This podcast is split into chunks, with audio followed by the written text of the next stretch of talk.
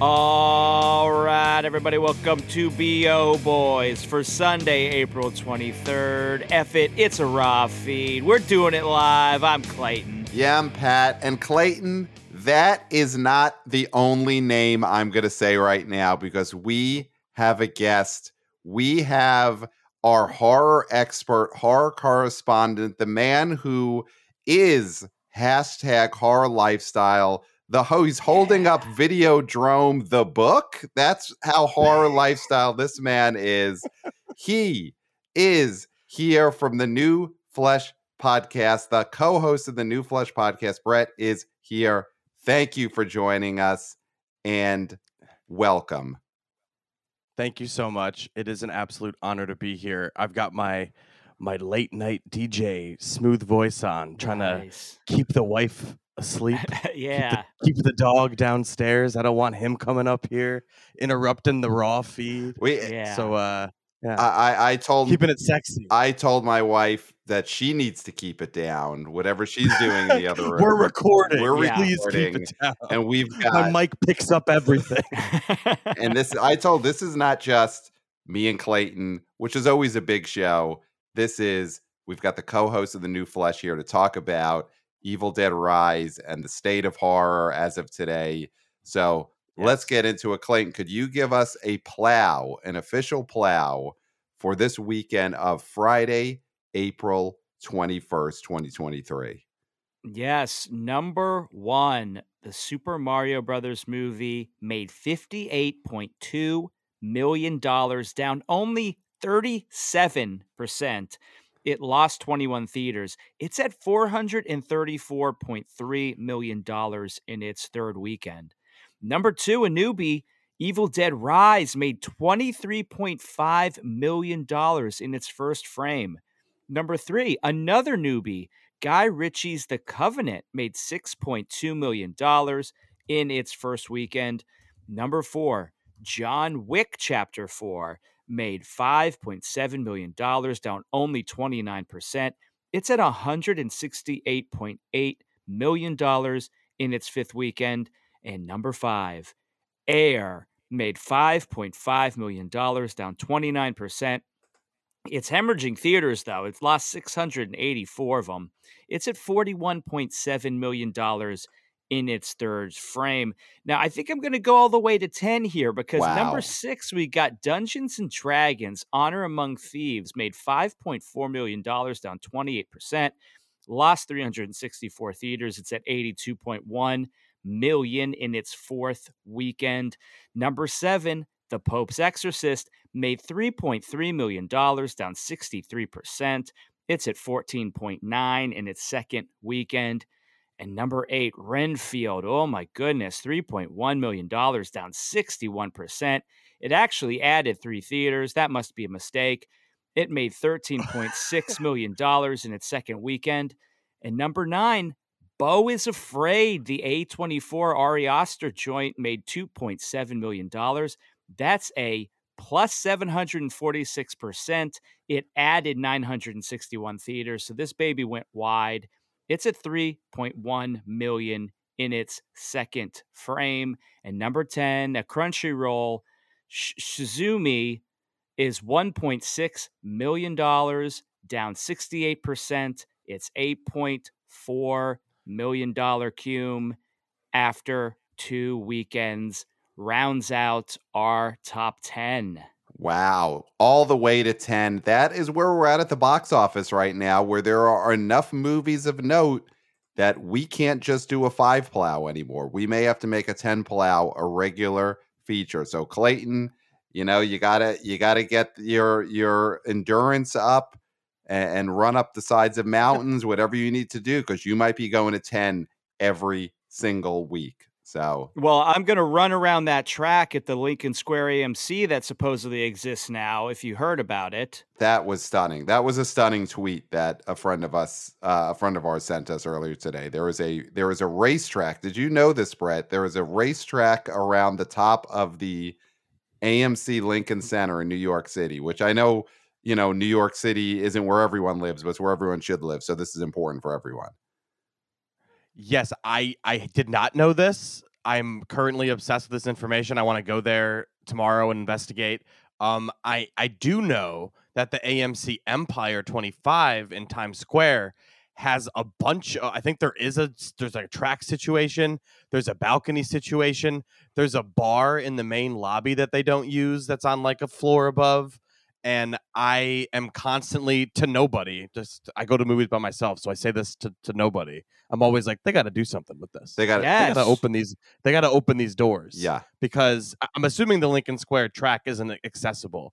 Like you couldn't just leave the IMAX screening of Beau and Afraid and take a lap and come back. I wish you could, and I think it would be uh, so great if we all decided to run a marathon together and mm. exclusively trained only at movie theater tracks. Mm-hmm. So mm-hmm. it'd have to be I love it. the 25, the Empire 25, if that exists, the yes. one at Lincoln Center. We would have to do all of our workouts there. Yes. And eat all That's of our meals of, there yeah. as well. And we should run be our charity that we run uh, on behalf of should be uh Cineworld, you know, the owners of Regal. Yes. That should be who we uh, uh we list Think our, of the theater owners, yes. you guys. Think of yes. the theater yes. owners, the yes. billionaires. We, sh- we should all run the New York City Marathon in November exclusively training at AMC tracks, and all proceeds should go to the uh, corporate owners of Regal. That I think yeah. that's a great thing for all of us. I've I've heard of Brittany runs a marathon, but Brett, Pat, and Clayton run a marathon for Cineworld. Amazon, get on that. That's uh, you know what? And they're putting stuff in theaters, so that baby would go straight to theaters. So, guys, let's get into before we get into the big new horror movie that that opened rose near to the top of the top 10. Let's take a look at some holdovers from last weekend and finally settle uh, a little, a, a, slight disagreement Clayton and I had last week. We'll breeze through this. So last weekend, we'll breeze through this. I, I love this. I set aside a, set aside ten to twenty minutes. If, I, if this everyone. was the other way around, there'd be crow being served in like several ways. Like here's here's a, a foam that's crow to start out, and then here's some crow poppers for your appetizer. And then here's a main course of crow. That's what you would be doing. But no, since I'm right, then I, this is just going to be a breeze past. Can I can situation. I can I just quickly set the table and then we'll move on? So of course, the last weekend I oh, said the table be set with Crow that Renfield, Russell Crowe, Ren, Russell Crowe, maybe Russell Crowe, the star of the Pope's Exorcist, uh, Renfield. They both opened the same weekend. I made the case that they did not really overlap too much in audiences, that they did not quote unquote cannibalize each other. Clayton, of course, said that either of them, if they would have got the weekends to themselves, would have made more money. I disagreed. Uh, and you played this on your weekend preview, which I was absent for. I was on assignment. But then, Brett, uh, remind everyone uh, what you said on your great podcast, The New Flesh, in terms of Renfield and Pope's Exorcist opening the same weekend. I mean, I think the very first thing I said on the episode is welcome to the New Flesh podcast because – the Pope's Exorcist and Renfield are cannibalizing each other at the box office. We are going to cannibalize. Uh, we're going to do the same thing on the episode. Yes. cannibalize the episode with both movies at the same time, which we did. Okay. And you were kind enough to let us use that intellectual property, which is your podcast. Oh, did you did you clear that with my team in advance? Uh, uh, uh, well, Pat said that I had the okay, so here we go. Now, Pat, did you get me into some sort of legal situation? I, I did not appear on the episode in which you used that intellectual property, so that is a YP and not an MP in terms okay, of any well, legal proceedings. But basically, Brett, you'll be hearing from my Pope's exorcist's attorney. Okay, okay. So if you, but we can table that for later. That's, That's okay. the sequel. Is the Pope exor- the Pope's exorcist attorney? One of 199 sequels. I don't know if you saw this movie, but it has the most aggressive sequel pitch I've ever seen in a movie. Wow. That I they literally oh sorry if that's a spoiler alert. I kind of dropped that on everyone unbeknownst that it wasn't coming. But yes, at the end of the Pope's Exorcist, there's kind of a classic sequel tease where like the Pope's Exorcist gets into a room and there's some shadowy figure who's been like you know giving him assignments the whole time, and it's classic sequel stuff where he goes, "Well, there's more there's more stuff for you to do, Mr. Pope's Exorcist." But this one specifically goes, "Sir, we've highlighted 199 sites for you to visit. That's a bit. and then yeah, it's incredible. So, so It's an incredible call. So they didn't they didn't have a great one that they could highlight as like this will be what gets excited uh gets everyone excited for the next movie. You know, uh, famously they didn't have the end of Batman Begins where they show the Joker's card and everyone's like, "Oh, great. right. That's the next No. movie." Instead their thing was like, "We have no single pitch for the, what the next movie will be, so let's just pitch there's unlimited sequels." Yes. Yes. Interesting. They're just saying if you guys enjoy this, there there will be more. I was really disappointed that it didn't end with like a James Bond esque card that said like the Pope's exorcist will, Will be- return. yep. The, the, It it's a bummer, but I it felt like it did anyway. the thing the thing with and you you talked on your great podcast the new flesh about how the exorcist is a classic movie that has spawned nothing but mediocre to bad versions of these exorcism movies the only Yeah. card you could play at the end of the pope's exorcist is throw down a card and say next up it's the demon from the exorcist like that's yeah, Mhm. Pazuzu. Pazuzu's right like and that's not a famous like i don't think anyone really off the street knows that name the way they would know joker. So there's just no Sure. great ip within the exorcist format other than just saying remember that one exorcist movie that everyone likes and is good. Yeah, I would probably, if I heard Pazuzu, I would probably mistake it for Joe Isuzu, which I think would Mm. be uh, really awesome. if- Common misconception. if, he yeah. got possessed. That Yeah. would be great. yeah so David Leisure, I think his name was. The Pope's Exorcist uh, in its second weekend is now up to 14.9 million, dropped 63% the second weekend. I I personally don't see this ever getting a sequel that Well- would get us Russell Crowe. I mean, I could see it being a straight to DVD sequel with a knockoff actor. But do you what do you think, Brett? Well, I would have to check uh, the the archives here and see what the budget on this movie was. I'm assuming it was fairly small, probably under 20. Mhm. Because if you were to flip over to the international box office for this movie, this is one of those cases where they Sony actually opened this abroad Mhm. before they opened it here. They actually didn't screen it for critics here in the US, Mhm. really. They screened it for critics in the UK and um it's doing like it has 37 interna- in the, in the international box office at, at the moment Mhm. and i think it's been out for i haven't checked but probably an extra couple weeks Mhm. but that's it's it's basically sitting at 52 worldwide, which Wow. isn't great, but like it could hang in there. I don't know what the next few weeks look like for the Pope's Exorcist, but there's a world where it skates by enough to for us to get the Pope's Exorcists or the Pope's Exorcist attorney or whatever Wow. I mean, was. if they kept that budget at 15 or less, then yeah, I, I'm reading it's 18. 18, yeah. Google's telling me 18, so it's it's kind of right in that wheelhouse. Yeah, I mean it, it all comes down to if if Russell Crowe was just looking for a franchise, which I'm sure he he wants to have a job booked every other year, and if they could Where's afford his. Unhinged 2? Where's Unhinged 2? Uh, That's what I'm saying. Well, s- I think that has to do with maybe Solstice Studios not Mm. being able, not being a going concern anymore. yeah, Yeah, it's probably all. Yeah, COVID was a strange time at the box office. I don't. It, Unhinged was. I drove. Talk about Unhinged. I drove to New Jersey okay, to go see Unhinged in theaters in its opening weekend because theaters in New York were not open yet. did, did you wait in in a hardtop theater or in a drive-in? oh, hard time. Oh, this was like the first weekend of theaters opening. Excellent. uh, again, and I went in there, and there there were all two two or three of us. Yes. had a great time with Russell Crowe as Eric Cartman in Oh, Unhinged. it's a very interesting So- film. so Uh, Clayton respect and his I- authority. yeah, Clayton and I did straight. famously see Unhinged at a drive-in uh, that Mhm. year, which was both of our. that our. feels right because he, he does a lot of driving in that movie. He's like really a lot of shots of him angry behind a wheel. yeah, you know. you, Yeah. you kept wanting the the drive-in to pull off the trick of driving a, a, a giant truck through the screen at you. You Mm. know, have some some old Yeah. cars that you could just run over at this drive-in. That would have been great, but they the, the, the budget wasn't there in COVID times for this movie to do that kind of It- stunt. Isn't it? It's interesting that Pope's Exorcist. an eighteen million dollar movie that had much less ad spend than say something like Renfield, which was uni- Universal put.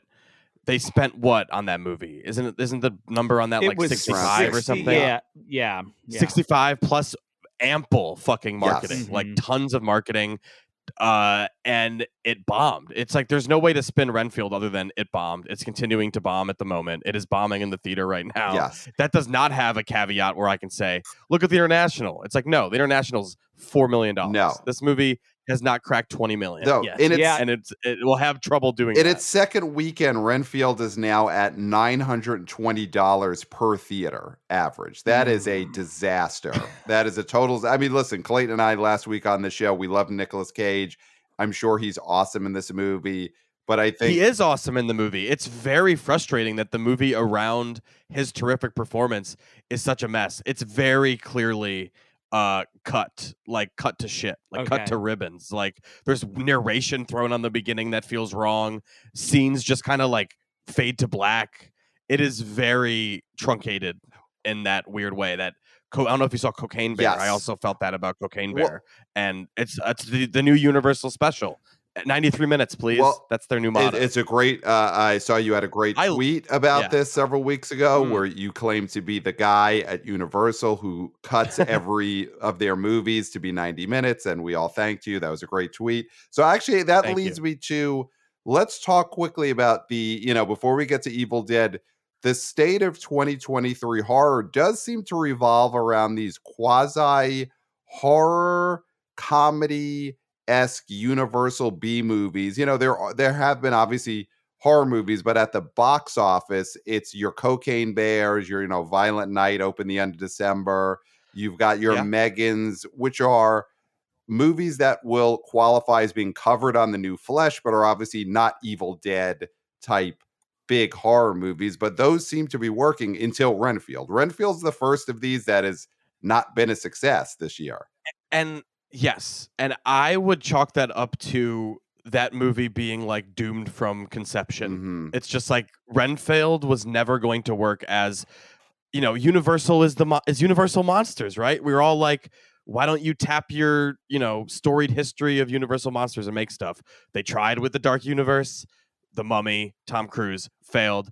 That led to um god what did that lead to? Sorry my cat is like gnawing on the door or something and it distracted me I mean, your No, I- cat Um, probably knows, but it just is not able to say, which is such a it's, it's so Um, sad. So the, the the mummy failed, and then we got uh, Leigh Whannell's uh, The Invisible Man, Right. right? Like a new Yeah. auteur-driven, like let's get filmmakers do their own thing, and we all thought that was going to be the model, and then suddenly they're like, new idea. What about three different Dracula pitches, and they're all kind of goofy? Or one Mhm. of them is, what if Renfield was the lead, which is like, you know, people used to make fun of Iron Man and Guardians of the Galaxy as like characters that aren't, you know, a A list characters, and there's no way those are going to be hits, and they were hits. Right. So I think that was the thinking behind like, oh, we're Universal, we can make Renfield a movie that like Renfield above the title, we'll sell it, Mhm. and they fucking sure tried to.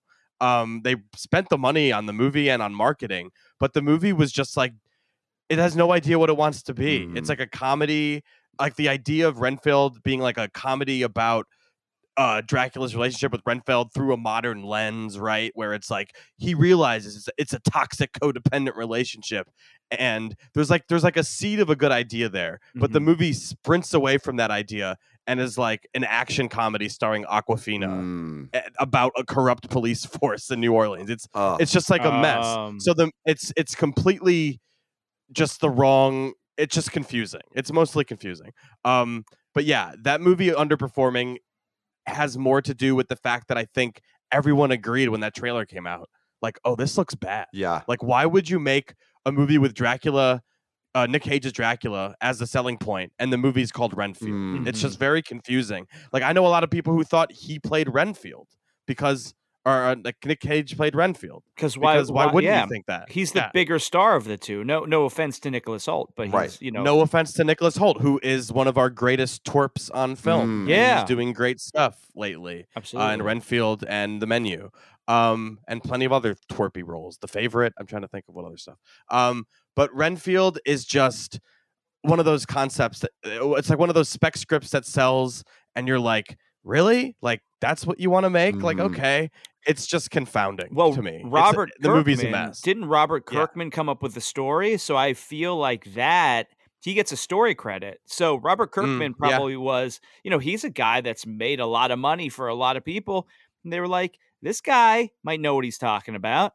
And so I think probably what happened, and I don't know, this may come out. He had this uh, story idea, and then it just went wrong because Well, yeah, just they got took it in took it in a wrong direction, like you said. Yeah, it's uh, there, there's like an edit, you know, in the editing room. There might be a version of this movie that I think is fine versus like pretty bad. Uh-huh. But the that's the p- that's, that's the problem with this movie. It was always going to top out at okay. Mm. Yeah. What is people are people going to go like, "Oh yeah, my favorite film of last year was Renfield." Like Mm, it just it just seemed like the bar was never set very high for that one yeah. and I cannot. bel it's it's like neg It's you know, it's one of those things where you're like, someone at Universal should lose their job over this one. Like, who the fuck thought this was a good idea? It's one of those movies you can't, where I can't imagine people showing up on set every day to make it. Like, I'm like, you guys all showed up every day, huh? Right, Yeah. right. You shot that movie. It just feels so strange that no one said anything the whole time. like, Mhm. this isn't working, you guys. It- if you um, see any- something, yeah. say something, man. I mean, Mhm. honestly, That is- even if yeah. it's a Hollywood set, a subway station, whatever, man, say something. I guess So the, the one saving grace is the person who is responsible for moving Renfield forward also might have been the person who made Cocaine Bear happen. And I think none of us like that movie, but it was a success. You know, Universal is mm-hmm. a right now three for four in terms of their last, you know, these Yeah, 100%. premise movies that, you know, cost Hey, 30 more power to 'em. I appreciate it, and I don't know if you're aware. In addition to Renfield, we've got Voyage of the Demeter, Yep. another Dracula movie where Dracula's on a boat. On it's on a it's a it's a road it's a road movie you could Mhm. say. Um, and then we've got the Ready or what are they what are they called? Not the Ready or Not guys. Well, that's that is what they are. But they're uh, the Radio Silence guys, the guys who did the new Scream movie. They just sold something to Universal or are signed on to do a script that's already there Yeah. that's called Dracula's Daughter, where some, some group of you know criminals kidnaps a girl and it turns out to be Dracula's daughter. So Universal, all in on not just B movie concepts, but specifically all in on Dracula at this moment, and no word on what happened to the Wolfman or what happened to the Invisible Man sequel that was rumored. yeah. And all these other projects. it's pretty confusing to me. Actually, yeah, but- before we get I off mean, of this, I mean, I think that one that that is shocking to all of us is that, and, and I think it's just a one of the, you know, listen, COVID had a lot of victims, and one of them was the Invisible Man franchise, and that movie coming out Yeah. when it did, it probably gets to over 100 million domestic if if the pandemic never happens, and the sequel did it, did it not get pretty close to that? Uh, I feel like it. I mean, the story was like that movie did very well, even in spite. Like it was the Oh. last thing to do. Kind of. Oh, it did sixty four. It, okay, it did. right. I, I think that was a that's mo- not a hundred. Yeah. Yeah. you're right. yeah, but I think You're it right. was. You're the box office boy. it- Excuse it me. was- I don't know what I'm it doing. was on I'm that out of line. pace. No, listen, you you're your hashtag horror lifestyle. So this is Mm. you know this is our perfect nexus point. But Yes. that definitely is a movie that the hundred million dollars, whether it's an arbitrary mark or not, it just is that magic moment if you're if you follow Yeah. the box office. And if that movie crosses that in a mythical April of 2020 where there is no pandemic, we've probably know we've got a date for Invisible Man 2 on the calendar. That You know- you know what number to the grave with I want to. There's a number I want to see that I don't think is like.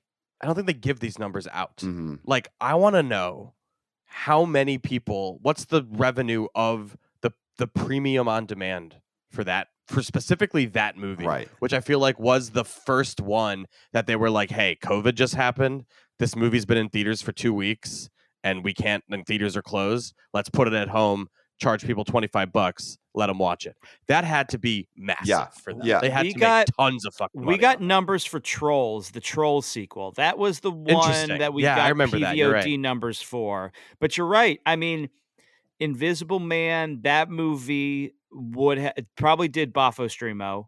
You know, uh, it had to have. yeah because that was a, a movie that everybody wanted to see and then they weren't allowed to or they couldn't because all you know because the theaters were closing down it, it's truly the only movie i think that can claim that it got its knees cut out really because most of the Yeah. other movies coming out around that time were not gonna do well like bloodshot was not gonna be a hit and the fact Yeah, that it got cut and- off by covid is just kind of like that movie was not gonna do I Baffa also Bobo.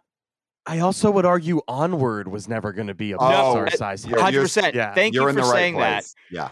History, yeah, that movie was Yeah. DOA before COVID, and that's and listen, that's so funny. It That's the last movie I saw uh, before theaters shut down. it pushed Pixar's kind of descent a little bit, kicked it down the road a little bit because it had something to cover up why it was a failure. That movie, if it had, if there had been three or four more months before COVID hit, that movie would have failed. We would be looking at another movie that made less than Good Dinosaur or maybe on par with it. Yeah. Yeah. So and that was like the start. Uh, not to get on a tangent, but like I cannot believe what Disney has done to their theatrical business since COVID. Oh, like it, yeah. at some point went from negligible to actively destroying it. Like Mhm. I think the the turning point was turning red. yes. I'm not. We, we probably litigated this Oh, at the time. I would say at this point, what Disney has done to Pixar qualifies as being hashtag horror lifestyle. That is how Mhm. bloody and Yeah. disgusting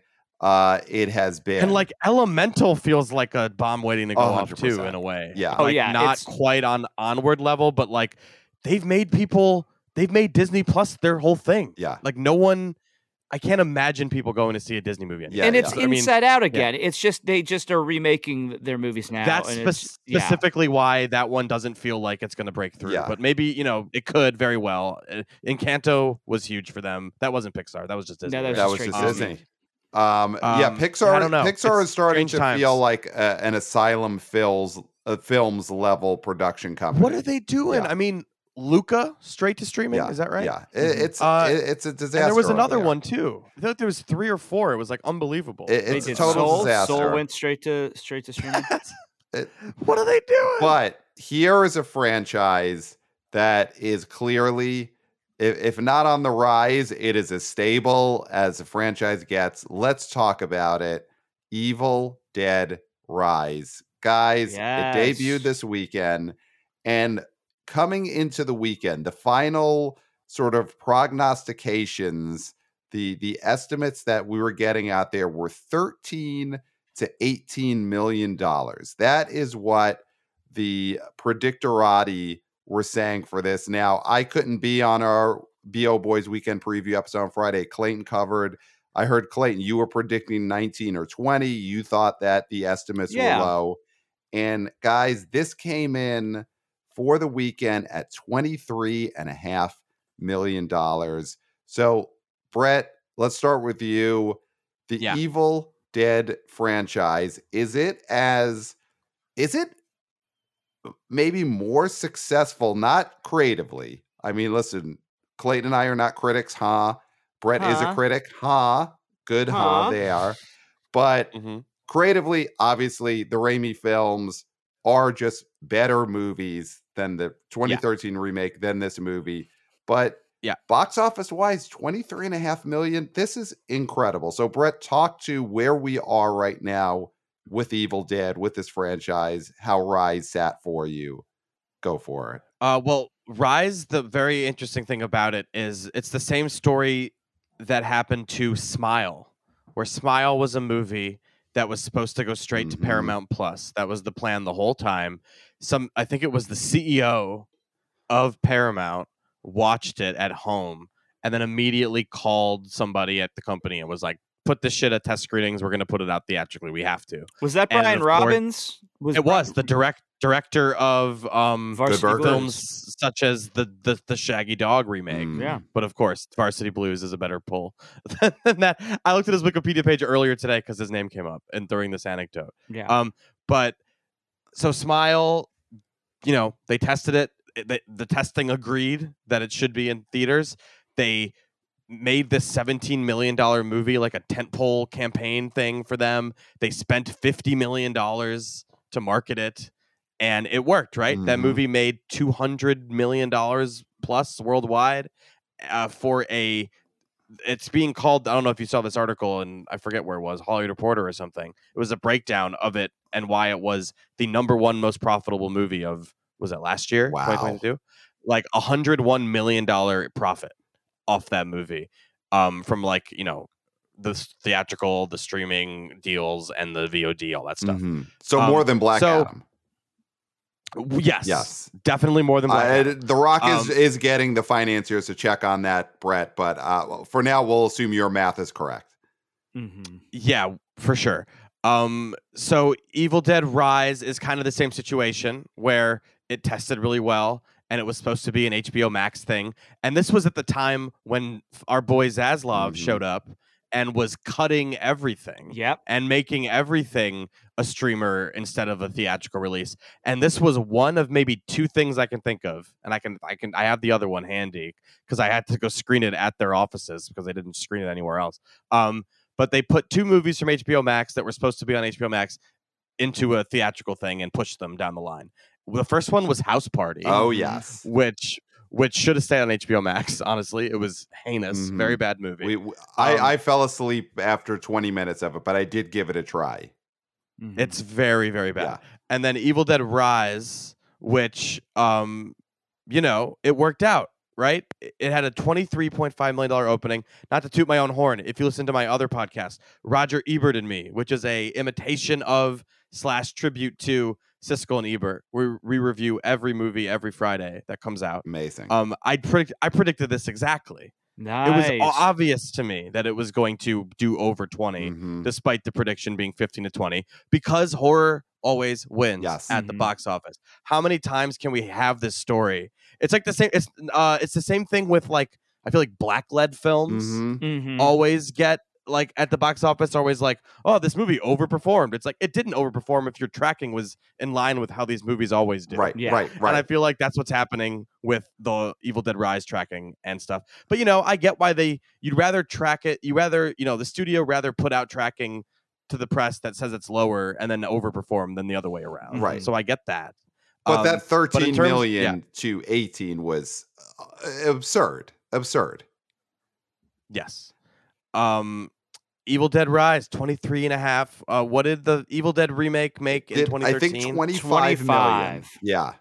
so that's so interesting. Yeah. um it's about the same but like in, you have to take inflation into account so it's not as it's not even as good as that um but you know it's a different theatrical landscape now right Right. Mhm. And I think that Evil Dead 2013 remake really, and I forget where Ash versus the Evil Dead falls in this timeline, if it had already been Yeah. on TV a- before that or it It's came after. No. It's after. It came- after So that yeah. Evil Dead 2013 really was played up as a hey, we're finally doing it. You know, and even though Mhm. the Yes, you know, and- in a way that this Evil Dead Rise now is like, hey, we're doing it again. And it's been 10 years, but it's not as big of an event.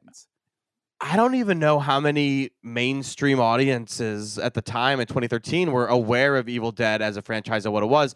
The sell wasn't to i mean i'm sure the sell was it's a remake of a movie that you know but the real sell that's all over the poster i actually had this poster in my college apartment because i worked at a movie theater over the summer and i would always take posters uh, it was just the words the most terrifying movie Mm. you will ever experience yep.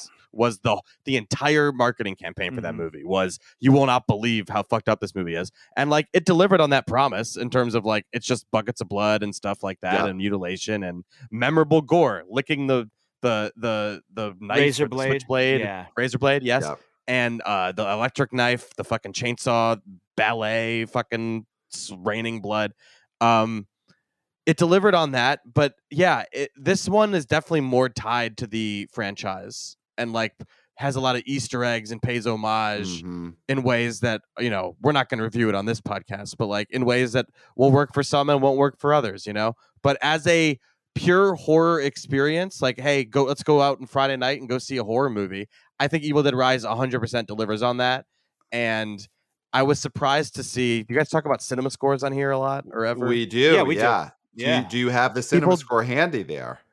Yeah, so Evil Dead Rise had a B, which is pretty good for a horror Yep. movie. Yeah. And like horror movies famously like link languish in the seas, I feel like. Mhm. And Evil Dead 2013, C plus. Yeah. Mm. So like this it's interesting to me that this would track as more audience friendly. Um, but you know, cinema score is more a value of like, did the marketing get the right people in there? Well, and you know, Mhm. I yeah. I could understand that because I think a strength of this movie, and I I did see this this uh this film opening night, is that it does deliver what the the trailer was pushing, which is it's going to take place in a in a in a apartment building and not a cabin, and the mom it's going to be a lot of mom stuff, and it really does deliver. The movie does a great job of having this mother and aunt character be the hook for this movie. So Yeah. I, I do think audiences didn't come away uh surprised at what was in the movie, which is always like you said, Yeah. that's the the low cinema scores is more the disconnect than it is even the quality of the movie. It's just like, did we go in there Right. thinking it's one thing and then it's the other? And I think Evil Dead Rise did a great job of having a Yep. hook.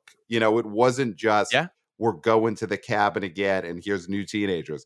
That version Yeah. probably does pretty poorly because it doesn't have the you know the juice that the 2013 version did of at Yeah, least I like hey mean- this is the first time we're remaking it Right. And this one, hey, they cut a great trailer for Evil Dead Rise. Oh, and it was one of those one of those viral situations where like everyone I feel like everyone saw it and was talking about it or knew what it was. And yeah, I think the mother sell yeah, it's interesting that these remakes both are like very modern and, the, and, and of their time and that like they're both about trauma. Yeah. They have to be about something. 2013 is about addiction. This one's about motherhood. Mhm. Where like to me, Evil Dead is like the last thing you want to start grafting that shit onto. right So like that's why I kind of reject this inherently, even though I admit that the movie works on its own merits, but I still am like tut tutting it a little bit. Right. I'm just like I don't know, I don't know if I needed them to be like doing the swallow your soul uh stuff, but played serious. It's just like inhe- it seems wrong. the dead me. aids It have is- some range the Deadites have range. yeah It is funny though that such an integral part of these Evil Dead movies, and the reason why people go back to them over and over again is Bruce Campbell. And Yeah. the fact that the two times they've reconfigured these movies into something different and modernized them, they've completely eliminated that sort of element. And I think it's because, I mean, he's so hard to replace. And so, who are you going to find that's 25 years old that can be Bruce Campbell? It's can't. That's- impossible. right He's that's what a we end up talking about. That's what we end up talking about in the new flesh is like fool's errand to try to make this because no one's like you're gonna get the people like me who are mad that it doesn't have Bruce Campbell and are, are- will argue that there's no one who could replace Bruce Campbell. It isn't. It's just like yeah, it's like a flawed premise. Like you can't do it in a way that will please everyone. Mhm. Uh, yeah, I, I'm totally with you on that. I think it, it lacks the Bruce Campbell, but hey, the Bruce Campbell show exists for three seasons. Mhm. It's pretty fun. It has the practical cheap gore. Um, and it's out there on Netflix for the next six days before it disappears forever. which is So, insane. W- I d- that is Yeah. so. I just don't get. I mean, Netflix again. but it'll be Fucking it'll be Tubi Idiots. or Pluto TV's gain because I imagine that's where it will end up within the next Yeah, month. the future of streaming is just uh, ca- pay cable or a freak no basic cable with commercials. Yes. Yeah. actually.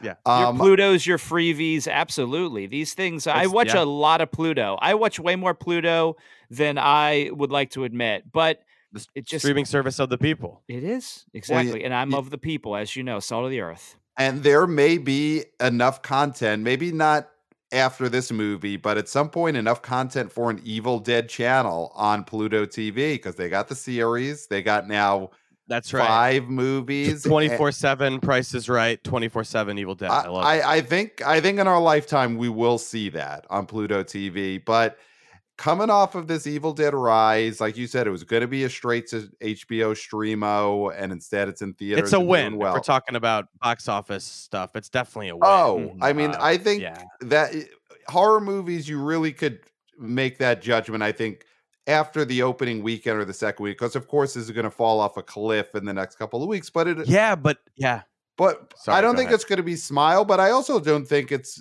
it's No. going to be you know, uh, It- Renfield for sure. It's not going to It actually it opened like a million more than Smile, but will absolutely gross like half. the Yeah. Smile yeah. did. Yeah, which is really interesting always to think about.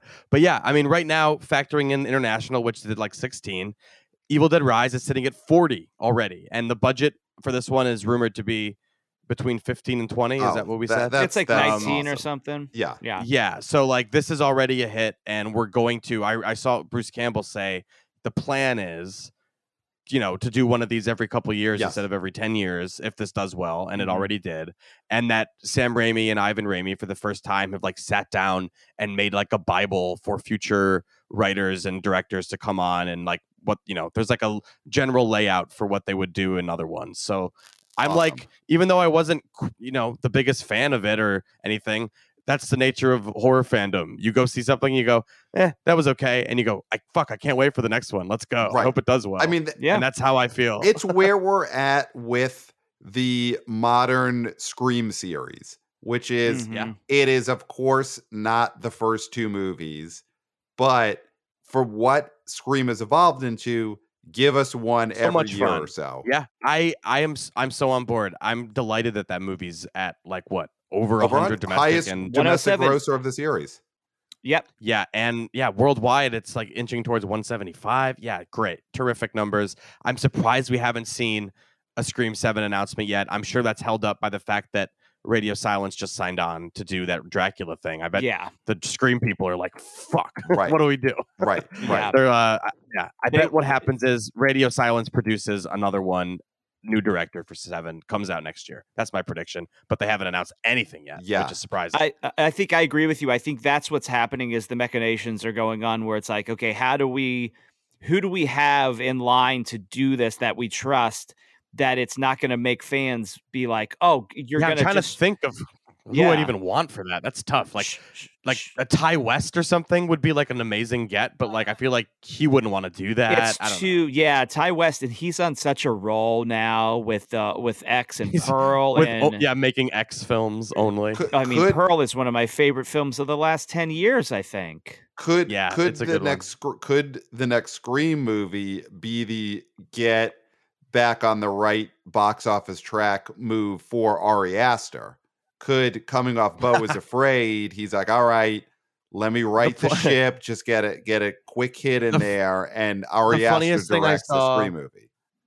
The funniest thing I saw him say on a Reddit AMA was that he wants to direct a Don't Wake Daddy movie, like an adaptation of the of the bo- of the board game. Wow. Which, if you think about it from Ari Aster, I'm like, that would be the most fucked up thing on earth if you made a Don't Wake Daddy movie. Like, what would that be about? An amazing idea. I would definitely. I would definitely buy a ticket for that. Hasbro, Mattel, whoever it is, make that A- happen. and Come on. that is a, a way for a, dir- a Ari Aster type director now to get a hundred million dollar budget. You know, he's yeah, he'll be able to do Don't that Wake Daddy. if he does this. Yeah. Don't wake. Listen, they've been they have been trying to make Don't I Wake want Daddy. Final Cut on Don't Wake Daddy. Yeah. Ari Aster gets Final Cut on that. He's if he gets the budget to ninety five instead of one hundred and five, then they give him Final Cut. But you know that is a way for him to make that. That's like they've been trying to make Don't Wake Daddy for thirty years now. So th- this. Yeah. So uh, Well, with the these Safdie, I heard the Safdie brothers are doing a Kerplunk movie, so that's probably why. Gritty. Yeah, Gritty gritty Kerplunk. Kerplunk. Um, I'm very excited about this Evil Dead Rise. Let's give. I think we got to give. You know, you mentioned him before, but our man Zaz, David Zaslav, he put this in theaters, and you know, he came in, and, and it was Broken clock, right twice a day. well. situation. It was an interesting strategy where basically he looked at the the HBO Max whatever movie slate and said it's either going in theaters or it's going into the gravesite, you know, and it Mhm. was like I'm gonna take Evil Dead and Magic Mike and and House Party, and those go to theaters, and Batgirl. Oh, I forgot about Magical Michael. Thank you. Magical Michael's last I mean, dance. Evil the sequel fir- to Magical Michael extra extra large. Yep. And it's this is the first one that was a clear out and out success at the box office. And obviously Well, why? Batgirl. Why was that? Because Magic Mike, no promo. No promo. House It's- Party, no promo. No promo. No promo. Right? Dude, it is what was Evil talk Dead about- Rise promo? Pro- Yeah. hella promo. Yeah. That's something that I'm sure we talked about last time I was on because it drives me fucking crazy that movie studios like will not market something and then be surprised it, it didn't make any money. Yeah. Because that's like we're about, if if we want to transition right into the, the covenant. Let's do that's it. a perfect example. Let's yeah, do let's it. do it. So Oh, Jake uh, Gyllenhaal. What are we gonna do with Jake Gyllenhaal? What are we gonna do with him? Where does he fit in as a modern uh, movie You know where he fits in? He fits in perfectly on Hot Ones. I gotta say, really great episode of Hot Ones Great Hot to promote this movie. uh, Yeah. last week. it's that's unfortunately though the the plight of a lot of modern movie actors is their best showcase is being on an internet talk show. And Mhm. Jake Yeah, it's a Gyllenhaal bummer. is in that spot. He's a he's a guy who obviously you, you you're fine with seeing in a big Marvel movie, you know, as a side character, as a villain. uh, But he is obviously past the point of being someone who could carry a movie as the reason to go see the movie at, at, at a Mhm. blockbuster level. Yeah. You know, Well, yes, I agree with you 100%. Um to go back to we're talking about the marketing and the lack of it and I the Warner Brothers situation, specifically Magic Mike. yeah. Look at if you look at the Magic Mike box office for the other ones, it is such let's talk about like Disney being negligent with their product and turning red and stuff. Mhm. Like like Magic Mike made 170 million dollars worldwide. Yep. Magic Mike Extra Extra Large made 123 million worldwide. And Last Dance barely made 55 or something. Yep. Like they completely mismanaged the situation. There was little to negative awareness that this movie even existed. Like yeah, people in my life who love Magic Mike had no idea it was coming out. It was a complete um whiff. And I think that is true also of The Covenant a Mhm. movie that I wasn't aware of at all, except my podcast co-host. Every now and then, film critics who are more film criticky than I, who actually get you know make a living doing it and Mhm. stuff. Occasionally, they will get invited to like a super early screening, and they ask for your input about it and stuff. So J- my buddy Jesse had seen The Covenant super early and just kind of waved it off and said he didn't like it and it was bad. So I just like I knew it existed but didn't think much of it. And then I just never heard of it until it was like I had a screening for it and it Mhm. was coming out. And we have we can talk about how it's a month since Operation Fortune bombed yeah. for Guy Ritchie. Uh, just like two movies, but like, it's got to be tough to be Guy Ritchie at the moment, or I guess it's not because he's still just cranking out movies. Um, anyway, The Covenant. What I will say, surprisingly, really good movie. okay. Wow. That's what's surprising. That's what's really surprising to me about this is with not even just negligible from a if you had marketed it, people would have shown up perspective, which is hundred percent true. Mhm. But they're leaving money on the table in this is like an Oscar play to me. that they Interesting. that they that they botched. Like this could have been wow. uh heralded like if you look at the I'm sure the reviews are good. It's a good movie. I haven't checked Rotten Tomatoes. Yeah, it's got an 81, solid. Um it's a it's a it's definitely maybe one of Guy Ritchie's like best movies in that it's like his most restrained. Like you're not going to see any Guy Ritchie flourishes in this movie. Um it's just like a straightforward war movie that itself is kind of morphing from one type of war movie to another, like a behind enemy line situation, then a different type of situation Okay. and it's about the how the bureaucracy of, of the U.S. military sucks and is horrible to these local Afghans who are, um, you know, translating for us and and and risking their lives. And it's a movie that really makes you feel that issue. And so, like the action, like the crowd I saw it with stood up and fucking cheered at this movie. Like, it Wow. has that like it has that like heartland, middle America, oorah, jingoistic shit going on, but but you saw it in New smarter York. than that. I saw it in New York and it still had that reaction. wow. And like I think it's because the movie's really good. It's like strong, character driven. It's about the Afghan uh, translator as much as it's about Jake Gyllenhaal, and it's about their relationship, and it's about them saving one another. And it it's really good. I actually really recommend this one. And I'm just bummed that I guess this is an MGM, which means it's an Amazon. So I'm surprised M- Amazon has money. It's- Spend the money to make money. it's MGM via STX. So I don't know Oh, what the situation Sorry. was there. So Yeah. Okay. maybe it was a purchase, Amazon- perhaps, like getting Yeah. STX out of some some you know gambling debts or whatever's Yeah. going on with their finances. This, but just a little bit to back you up. I'm sorry to interrupt Mhm. you, Pat, but a cinema score, okay, wow, wow. And Yeah, of course. post track course. audiences gave it 92% positive and 77% recommend, right? So that is exceptional. Guys, of course, this was guy skewing. 60% showed up, 45 of Guys, those Ritchie.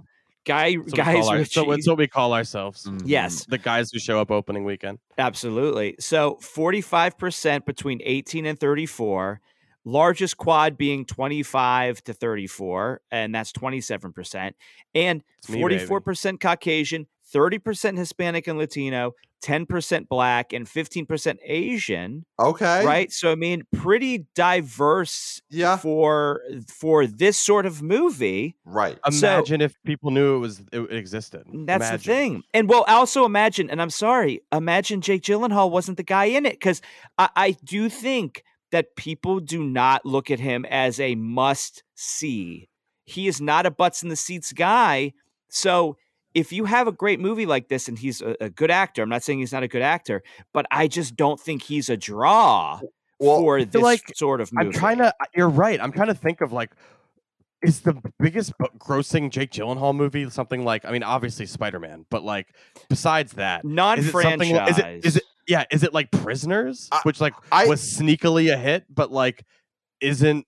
I, I, don't- I, I mean, it could- must be Prisoners. Could the one? What was Like, the one know. he did with Anne Hathaway where they were both naked a lot, like twelve years Eleven ago? other No, drugs. that's- I I don't don't think think Is that there any way that like that sneakily is at like fifty-eight million? Because something like Prisoners is like a fifty million. No, you're right. You're right. Well, Love and Other Drugs was 32 domestic, 102 worldwide. Okay. And Prisoners is 61 domestic, 113 So worldwide. That's his range. I mean, I, unless there's something we're we're all forgetting, like as far as Jake Gyllenhaal's star vehicles, not just him plugged Mm-hmm. in a franchise, or something like Prince of Persia, where yet made like eighty million. Day domestic After total. Tomorrow was huge, but Right. he wasn't the selling point. The- The, Yeah. effects were the Yeah, selling the point. the, Ev- the you can do that was. every time for him. right. Mhm. I think a problem. Wait a second. This can't be right. Oh wait, no, never mind. I thought this was opening weekend. For a second, I thought it was telling me that Prince of Persia opened to 90, and I was going to be like, no fucking way. I'm going to No. eat my hat on the air right now. Never. that mind. was I- a terrible bomb. I think a yeah. problem. That was all it made. I think a problem for the Covenant too with Jake Gyllenhaal is the fact that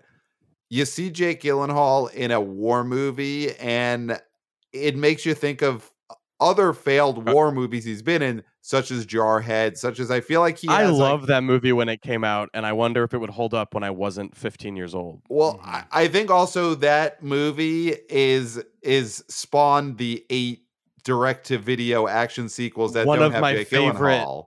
One of my favorite examples of a f- of a movie that spawned a direct-to-video franchise that presumably has like none of the sardonic Right. qualities that the original had, like like, like how there's like 15 Starship Troopers sequels. Right, Yes. right, You know?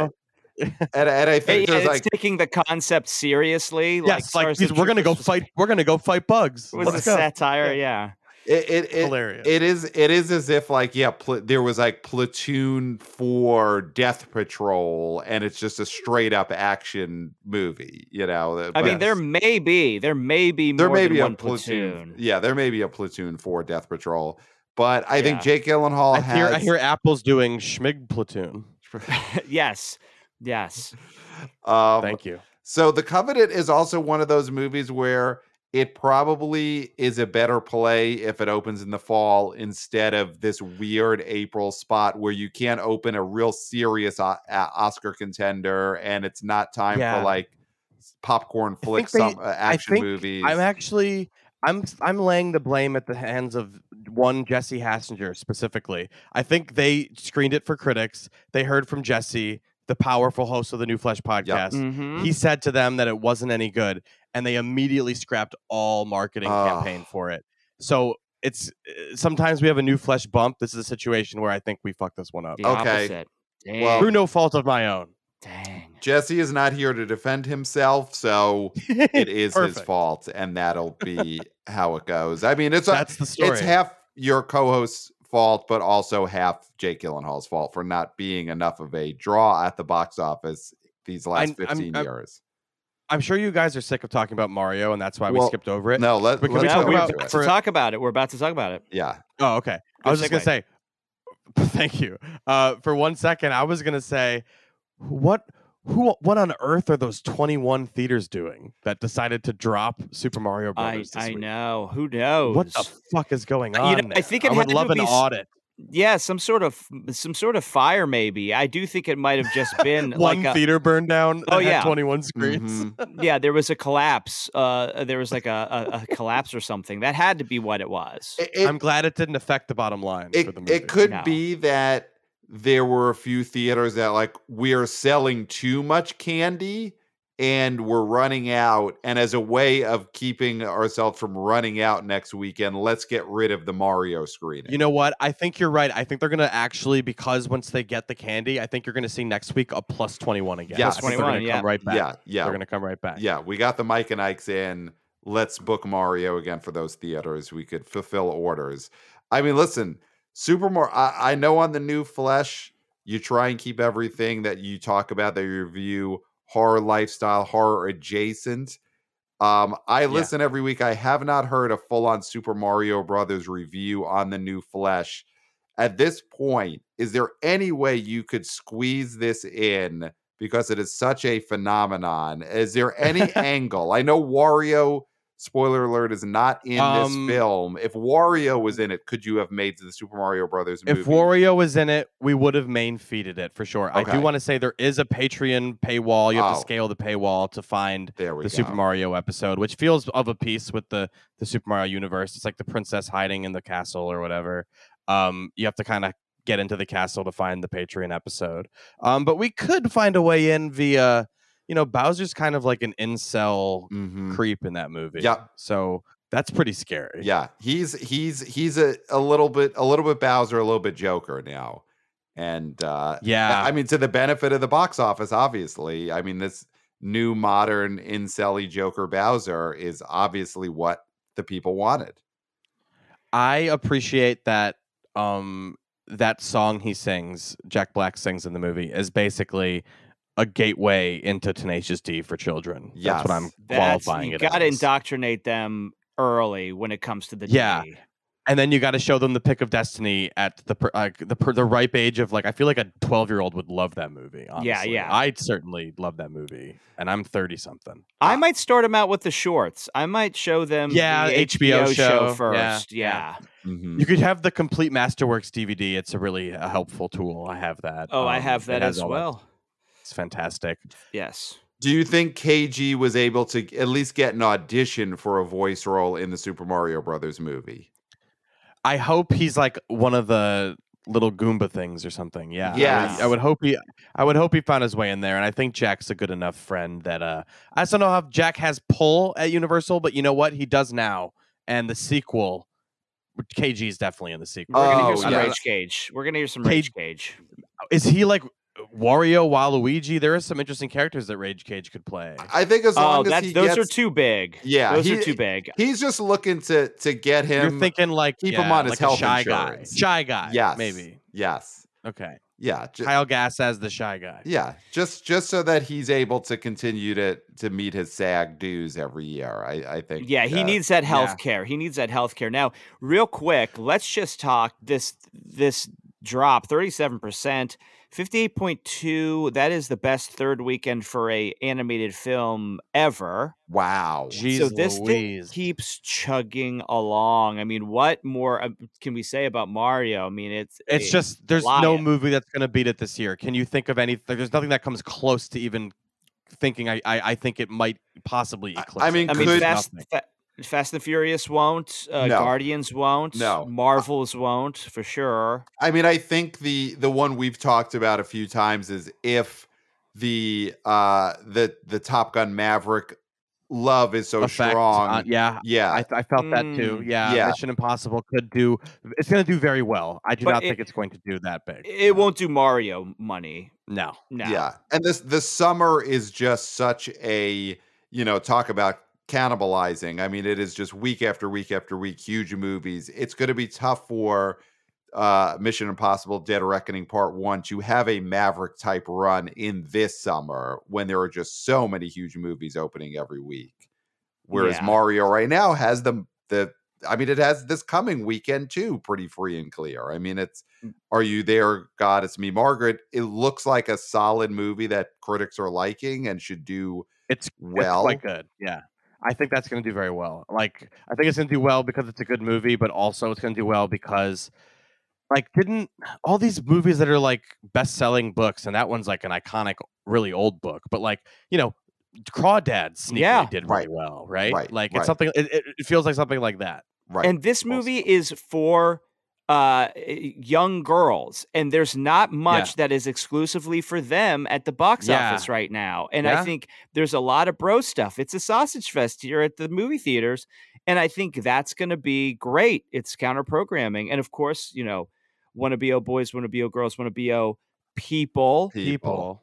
can all go see it. It's not just for women, but I do think there's going to be a strong contingent of women going to see this movie. Because Yeah. again, like Mario, it is a generational book. This is a book that 60 year old women know about, Right, right, right. Yeah. all the But way The down Bloom- to five year the- olds. The Bloom heads. The Bloom heads are out. Yes, full she's a- They will a be. Very beloved figure.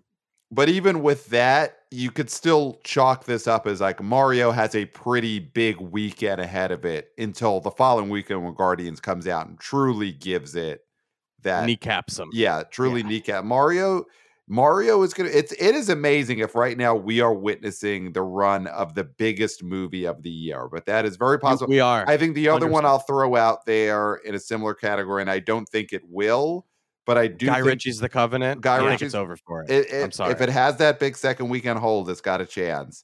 But I Mafia think, Mama could hang in there and make a, a million dollars, maybe. Listen, I've been tooting the horn of the Mafia Mama for a long time, but the Wild Italians at the box office were doing great with Mario with Mafia Mama.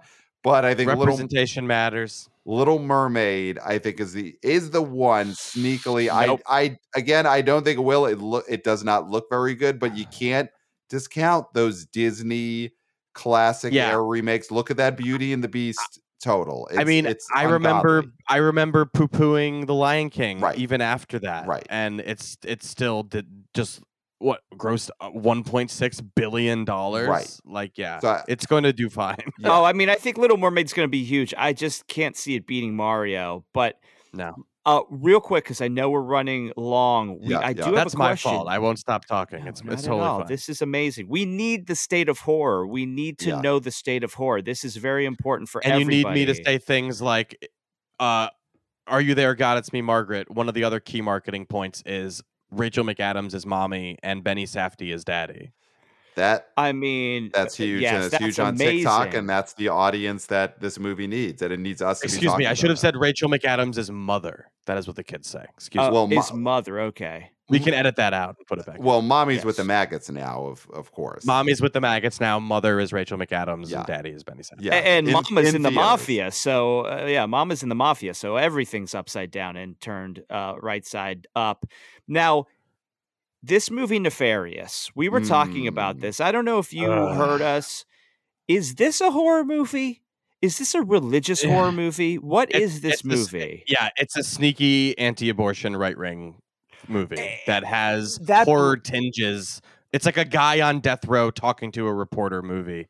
Uh, that's all it is. There's not really a well. Oh, that's not true. The supernatural element is the guy on death row claims he's the devil or Okay. or a demon.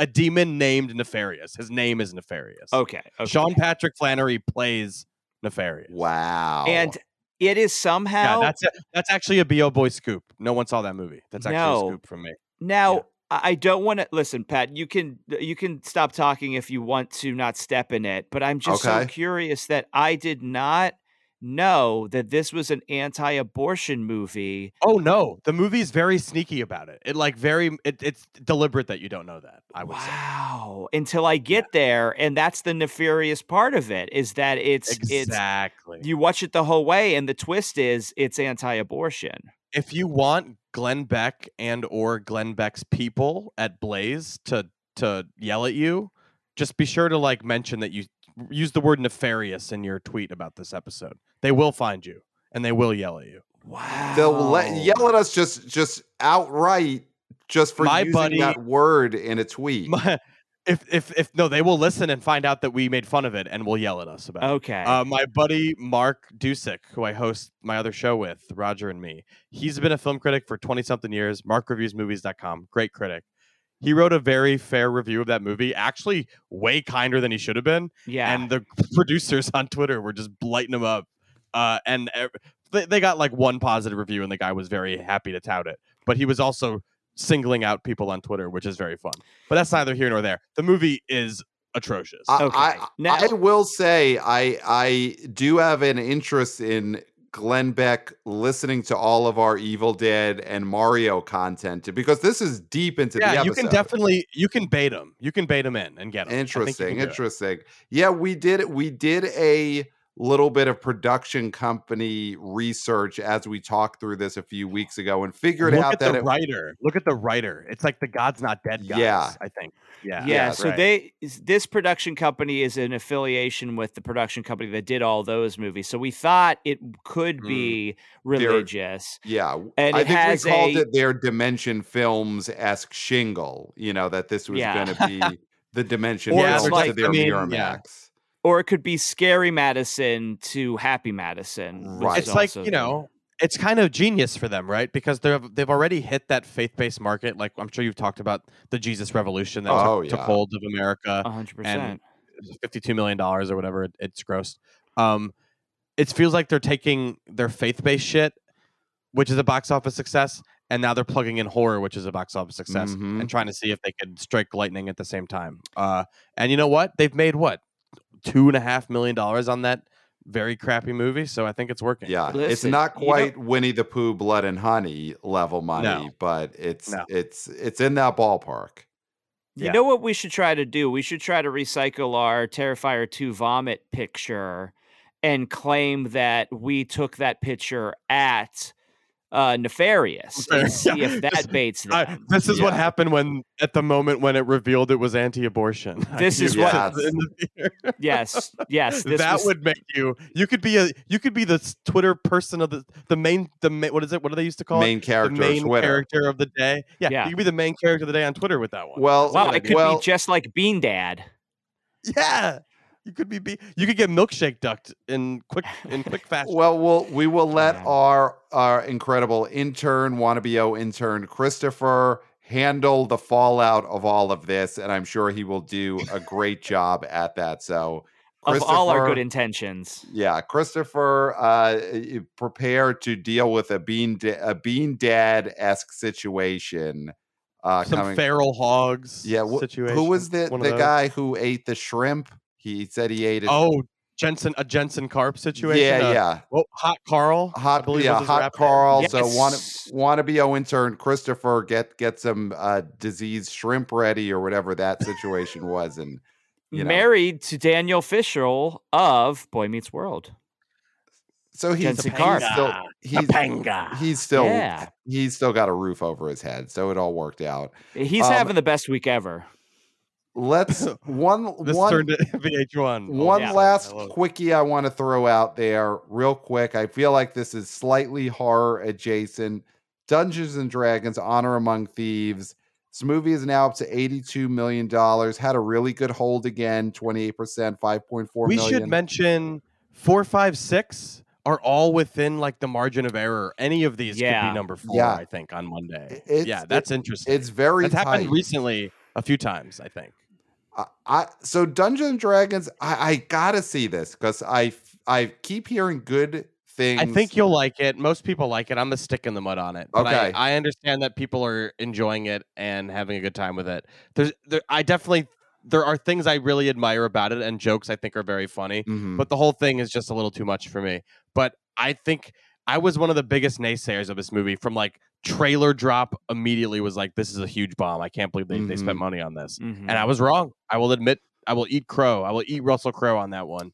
you will eat Russell Crowe on it. Well, the thing is, it's in this weird box office zone of it's at 82 million. Yeah. Is Will it a it- success or is it not? It, Yeah. it's it's it's Schrodinger's box office right now. We don't know whether the box office is, is dead or alive, but we know it's in that I- box.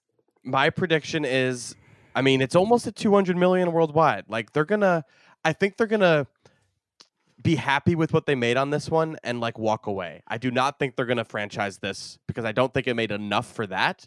But I think it made enough where everyone who involved will be very happy, and then it'll just be d- one and done. Yeah, I mean, right now it's pacing only two percent uh, above what the Power Rangers movie did, which is the comp that Anthony D is for Disney D. Alessandro used in his deadline articles, and he continues to do it.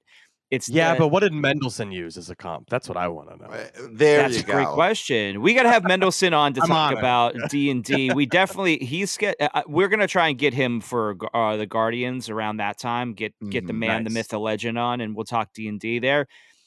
But me and Pat were saying that ah, it's it's feels like there's just so much richness that you can dig from the D and D universe that it's like, are they really gonna strangle it in its crib? Because I, I- just feel yeah, like I if this it movie overperformed. The, yeah, it did If- overperform for them. Yeah, but if it doesn't get a sequel, then it's dead. They're Right, not yeah. going to do anything else D and D related because they haven't done anything else Power Rangers related in that universe. I mean, of course, they're doing the that that Netflix thing. Yeah. terrible looking. Oh my god!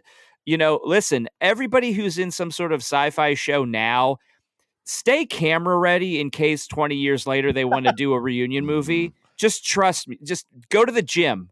I know it might Workout be like regimen. work out, Yeah. use creams, do whatever, stay away from the sun, don't drink so much. Make sure you're camera ready because you will get a chance to do a Netflix or whatever streaming service is in existence movie down the line. And you need to be camera ready because if you're not, it just makes me feel so sad. Yeah. Yeah. I, I so true. I mean, we we got our email a couple of weeks ago from Adam from the Stacks, who is eh, very much into the D and D extended universe, and his point was that this is such a rich IP with so many successful offshoots aside from just the main Dungeons and Dragons world that he sees this as a potential gigantic cinematic universe. It's just, yeah, again, it's Schrodinger's box office because if this movie tops out in the 90s, which it probably will, maybe it squeaks to 100, is that enough to warrant a sequel? Brett, you're shaking your I head. think so. a- a- yeah. and I mean, just want to say for the listeners who aren't watching on YouTube, you got to watch on YouTube. I'm doing. I've been mugging, yes, premium mugging. This yes. whole Mhm. episode. This is 90s Jim Carrey level face work here. I mean, this Yeah. is just the whole time. You should have seen it when he was listing the top ten. It was out of control. out of control. Yeah.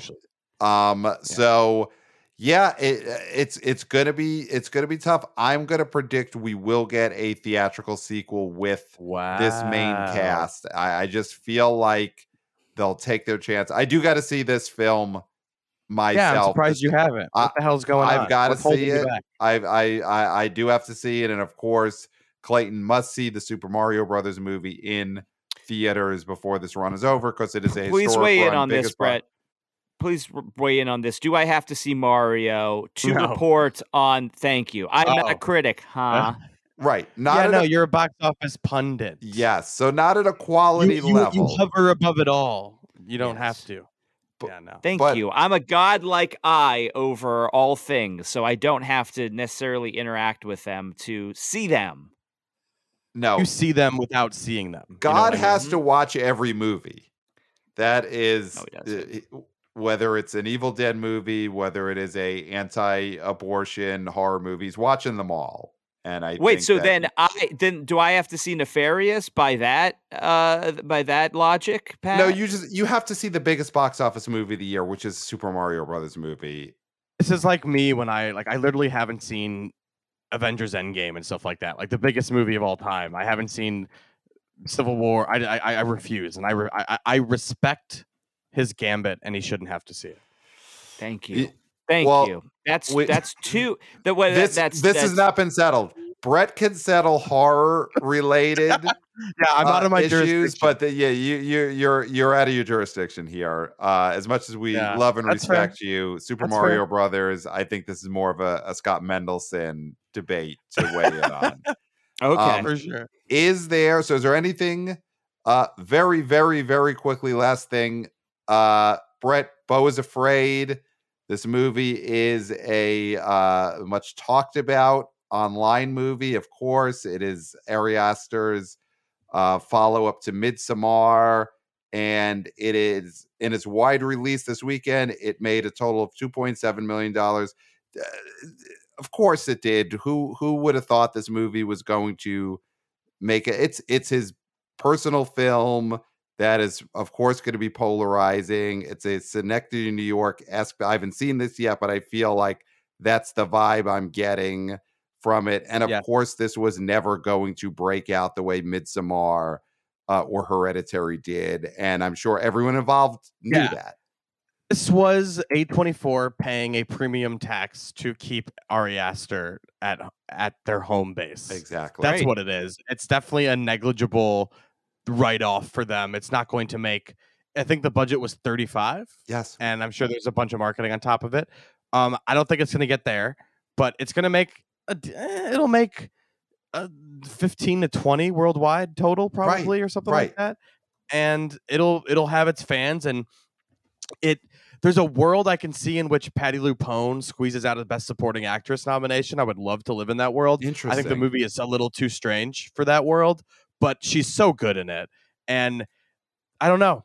It's not like a it's definitely not an A24 like everything everywhere all at once situation where it's going to be like a groundswell around it and at the end of the year. Like there will not be. It is very polarizing, but I think it's great. It played in IMAX exclusively in LA and New York for a week Mhm.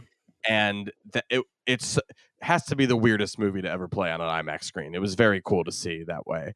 Um, I saw it twice as a I don't know. I feel like the target audience of that movie is Jews. If you're Okay. a Jew, you'll love it. Jews with anxiety or people with anxiety. Right, right, specific. right.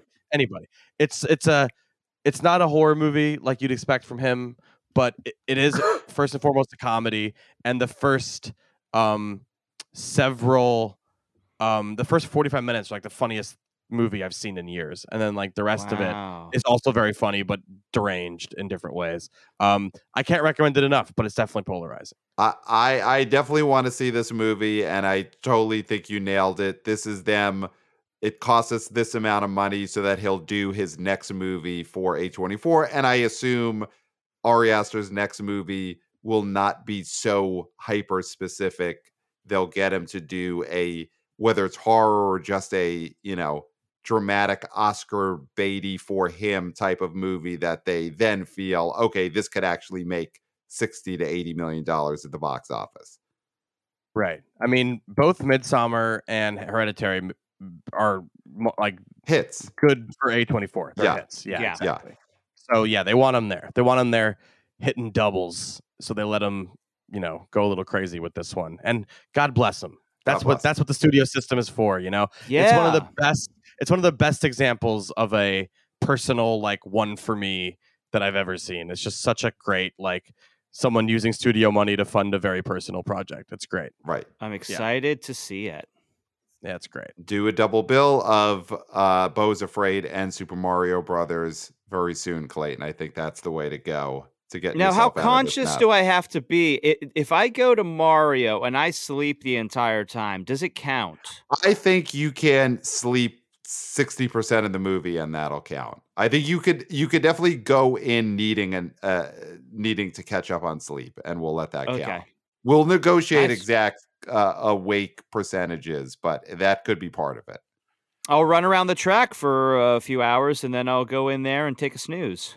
Perfect. So, guys, I think we have done it. So, Oh, uh, listen, you want to email the BO Boys, of course, the BO Boys podcast at gmail.com. We love getting your emails, predictions, so on and so forth. Give us five star reviews on Apple Podcasts. Give, of course, the new flesh a five star review on Apple Podcasts and subscribe if you haven't already. I mean, I, I feel like uh, this is going to be a huge subscriber boon coming out of this A plus appearance on this episode. So check Thank out you, the new. Flesh so. Give all of us five stars helps listeners find all of these podcasts. We are youtubers now so smash that like button. There it is down there. Smash that subscribe button. Smash smash smash. Uh is your show brett are you a youtuber? Is the new flesh on youtube? The new Flesh is not on YouTube, but my other show, Roger Ebert and Me, is on YouTube. Oh, And, you know, excellent. Nice. Yeah, I am. You're making. I re, I should be on YouTube. There's no reason I'm not. So we should get on there. Yeah, Become a right. Be- YouTuber, man. yeah. It's great. Well, you're already Yeah. a YouTuber. Be a double YouTuber. Be a be I a gotta be a double Yeah. YouTuber. Yeah. Two timing. Two tuber. Um, and of course, follow us on social media at the BO Boys Pod and wanna BO intern Christopher may be dealing with uh, a vast uh, controversy coming his way. So as he listens to this episode, you know, just get yourself mentally, physically prepared to deal with whatever's coming at you. Follow us at the BO Boys Pod on all platforms, but I think just on Twitter. Uh, is a where we're at. vast right wing conspiracy, as they say. as they say. Big, big pull there, Clayton. Way to go. Uh, Brett, anything else you would like to plug regarding upcoming episodes? What, what is on tap for the, the the next episode of the New Flesh? What are people going to hear? Oh God. Well, the Evil Dead Rise episode Yes. is out um right now. Actually, I'm sure it comes out the same exact moment that this one Mhm. drops. Um, but we were actually the we were at the end of the episode. We were vamping to try and figure out what we're doing next week, and we had nothing. But since then, I've figured out there are actually three new horror movies out on Friday. So we'll be covering, I believe, we'll be covering the Artifice Girl, which is like a low budget sci-fi thing that I enjoyed. Uh, a movie called Zis- Sisu that I didn't enjoy that much, and then a horror movie called Clock is coming to Hulu. Um, and I think we'll cover that. So it's one of those like weeks where there's not a lot happening, so we'll actually end up covering a few things. And there's also a shark, a giant shark movie coming out called Black Demon. But like Mm. these are very below the radar, not on box office radar because Right. they're very low rent. Low so that's the kind of week it is. But but, But, even in uh, a week yeah. like that, it just shows horror never stops because you just Never You just constant. named four movies coming out. One of them's a Hulu movie, so it's it's a ex- very accessible movie on a week where there's quote unquote nothing. There's a lot. Yeah. And every week Mhm. there's nothing. There's like 12 on the Roger and Me show. So there's always too much. I'm, Wow. I'm drowning in film. Wow. Yeah. Well, what a way to go, huh? Drown in film. That's the way I want as to he go. lived. Yeah. So, all right, I think Clayton, I think we've done it. So there's nothing left to say, is there? No, there's nothing left to say except for until next time. Will smell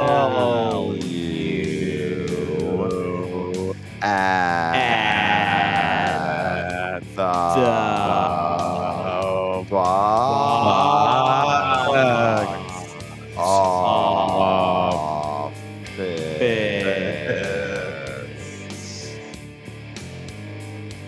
Nailed it. Nailed it. nailed it.